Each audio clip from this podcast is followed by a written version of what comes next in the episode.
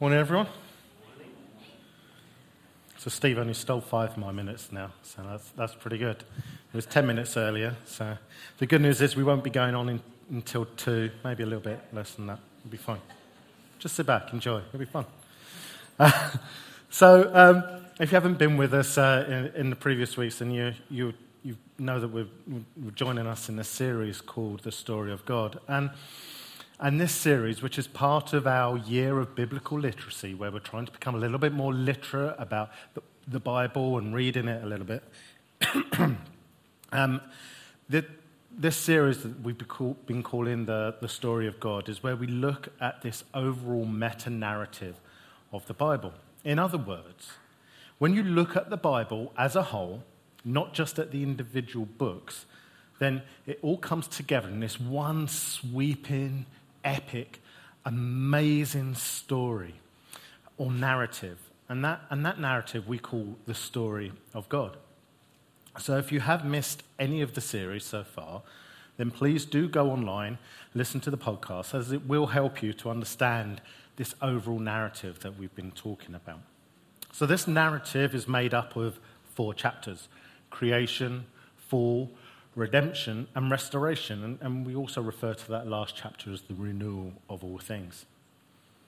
And for a long time, followers of Jesus, especially us evangelicals, have focused on two of those chapters. We focus almost exclusively on fall and redemption, which tells the story how humans have sinned and our need of redemption or a redeemer. Now, as true as those chapters are, by missing out on creation and restoration, the story just becomes, the story of God just becomes about our own personal salvation. We're only seeing half the story, not the full story of God. We're not seeing that full narrative that the Bible is presenting to us. That's a narrative where we see that actually the story of God isn't just about fall and redemption, but also about creation and how we join God in the restoration of that creation or the renewal of all things. So today, we're going to be looking at the story and the church and the part that the church plays in that restoration or the renewal of all things. But first, let's turn to the Bible. And, and hopefully, you've brought your Bible with you today. It's a good thing to bring your Bible to church, whether that's in an electronic or paper form. It's good because that means that you can follow along with us. We will have the words up on the screen, but also you can check that I'm just not making it up as I go along. So, we're going to be looking into Acts chapter 2. But before we do that, I'm just going to summarize Acts so far. So, the book of Acts was written by a chap called Luke, and he also wrote the Gospel of Luke. Surprise, surprise. And this almost, this, chap, this book, Acts, follows on almost immediately after that particular book. So if you could almost see both Luke and, and Acts as being one continual story in two books. And so far, what we've looked at in, towards the end of Luke and the beginning of Acts is that Jesus has resurrected. He spent some time over a period of 40 days hanging out with the disciples, eating with them, and teaching them about this thing called the kingdom of God. And then just before he ascends into heaven, he tells them not to leave Jerusalem, but to stick around and wait because they're going to receive this promised gift of the Father, a gift from God the Father, and that gift is the Holy Spirit. So, being good disciples, they do exactly what Jesus said. They wait around in Jerusalem. They choose a new disciple to replace Judas, a guy called Matthias. And then they all stay together, constantly praying and worshipping God. And that's where we pick it up in Acts chapter 2 and verse 1. When the day of Pentecost came, they were all together in one place. Suddenly, a sound like the blowing of a violent wind came from heaven and filled the whole house where they were sitting. They saw what seemed to be tongues of fire that separated and came to rest on each of them. All of them were filled with the Holy Spirit and began to speak in other tongues as the Spirit enabled them. Now there were staying in Jerusalem God fearing Jews from every nation under heaven. When they heard this sound, a crowd came together in bewilderment because each one heard their own language being spoken. Utterly amazed, they asked, Aren't all these who are speaking Galileans? Then how is it that each of us hears them in our own native tongue? It then goes on to list all the various different places that the people were from, all the nations that they came from, and that the fact that all of them could hear the disciples declaring the wonders of God in their own tongue, in their own language. And then we pick up again in verse 12. Amazed and perplexed, they asked one another, What does this mean? Some, however, made fun of them and said, They've had too much wine. Then Peter stood up with the eleven, raised his voice, and addressed the crowd Fellow Jews, and all of you who live in Jerusalem, let me explain this to you. Listen carefully to what I say. These people are not drunk, as you suppose. It's only nine in the morning. I just, that always makes me chuckle, that, that, that verse. It, he's come, come on, guys. It's only nine in the morning. Can't expect us to be drunk at this time. Later on, maybe, but not at nine in the morning. Empowered by the Holy Spirit, Peter then goes on to give this amazing sermon.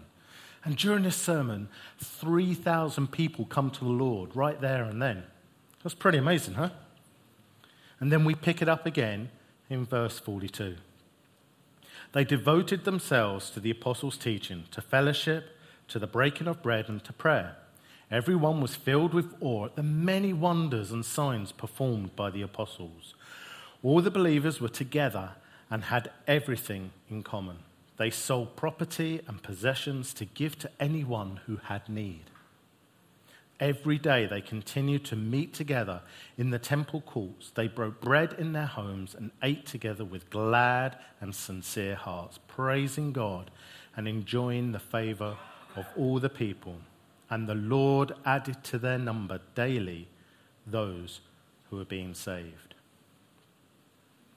That was the birth or the beginning of the church. As I mentioned earlier, today I'm going to be talking about how the church uh, and how the church fits, what the church is, and how that church fits into the story of God. And to do that, I'm going to be asking and hopefully answering three questions. First, what is the church?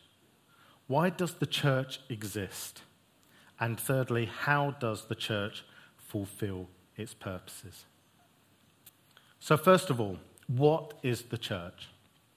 Well, maybe a way of answering that is to ask another question that is, what first comes to mind when you think of church?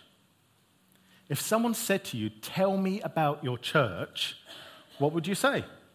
Would you talk about this building? Would you explain how we have a really cool pallet wall and, and funky blue lights?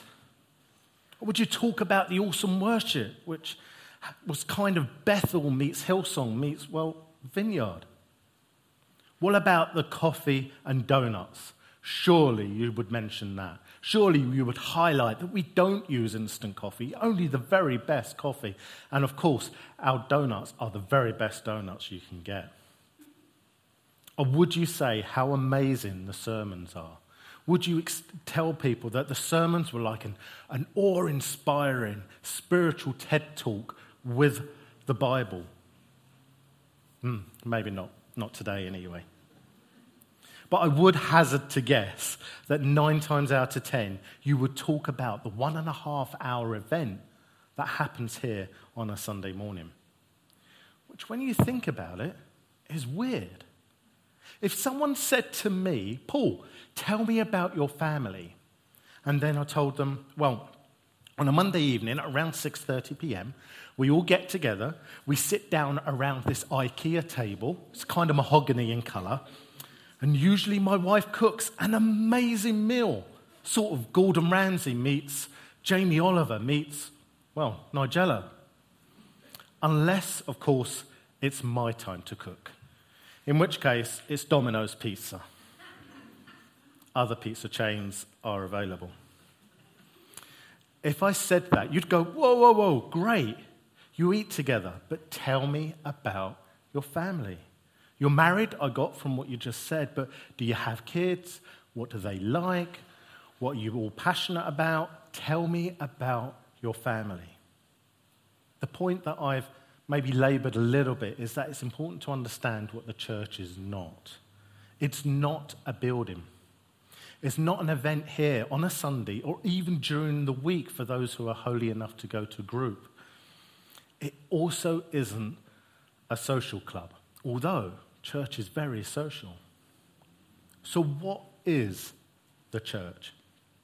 Well, the Oxford English Dictionary, as we know, is never wrong and has the following definition for the word church a building used for public Christian worship. But as we've just talked about, the church is not a building.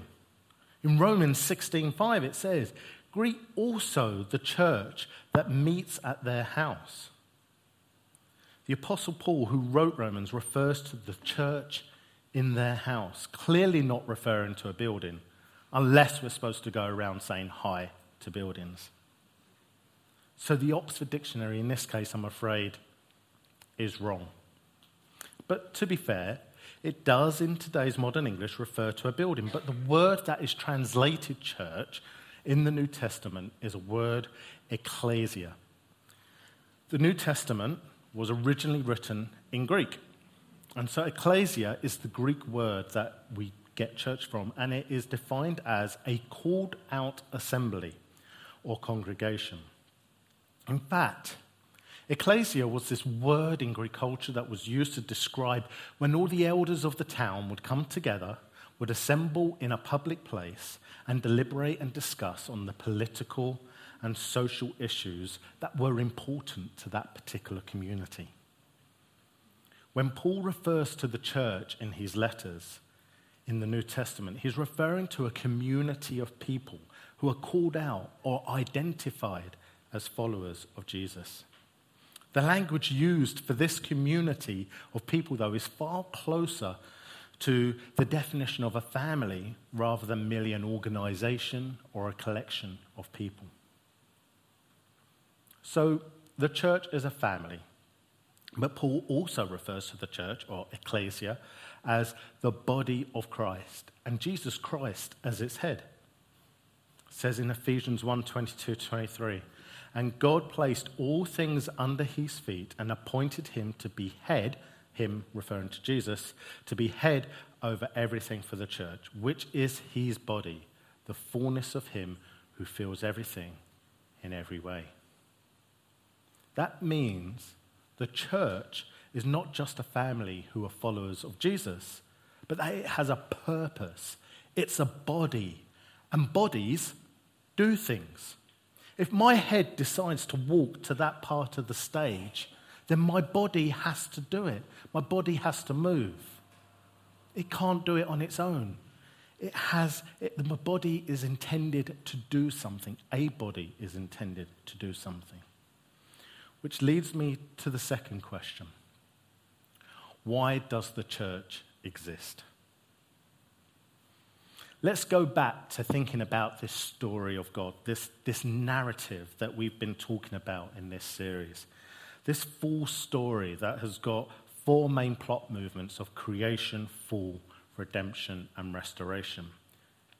We're not supposed to be merely observers of that story.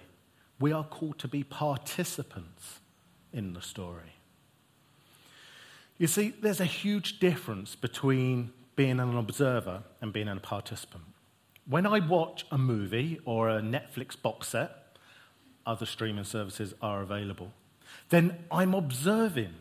I'm sitting there, maybe eating some popcorn, watching from a distance. I'm somewhat disconnected. I might have an opinion, it might be good. I might be thinking, wow, this is an amazing story. This is great. I really appreciate this story.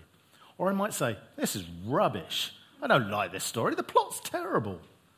I might criticize the story, but that's easy to do because I'm just observing, I'm just watching. I have no input into that particular story. And it doesn't matter how I feel about it because I'm not participating. The story is not going to change because I don't like the ending. It is what it is, and I'm just watching. I'm an observer, I'm a consumer. It's possible some of us are living life and doing church like we're observers. We're just watching, we're just consumers. We turn up to church, open our Bibles, read about the story of God, we examine it, we study it, and those are great things to do. But then we close our Bible, we put it away, and maybe we think, that was good. I formed some opinions about that. But then we go away and we do nothing about it. Then we are simply watching the church. We are just observing what God is doing in His story. But we're not actively participating in it. You see, the role of a participant is much more like an actor in the theatre, in a play. There's a story playing out, and you know that you have a scene, you have a part to play, you're involved. And if you don't come on when you're supposed to come on, if you don't come and play your part, it's like, what's going on? Someone's missing. It's, it's noticeable. We have a significant role to play, and it matters. Our involvement matters. We're supposed to be involved.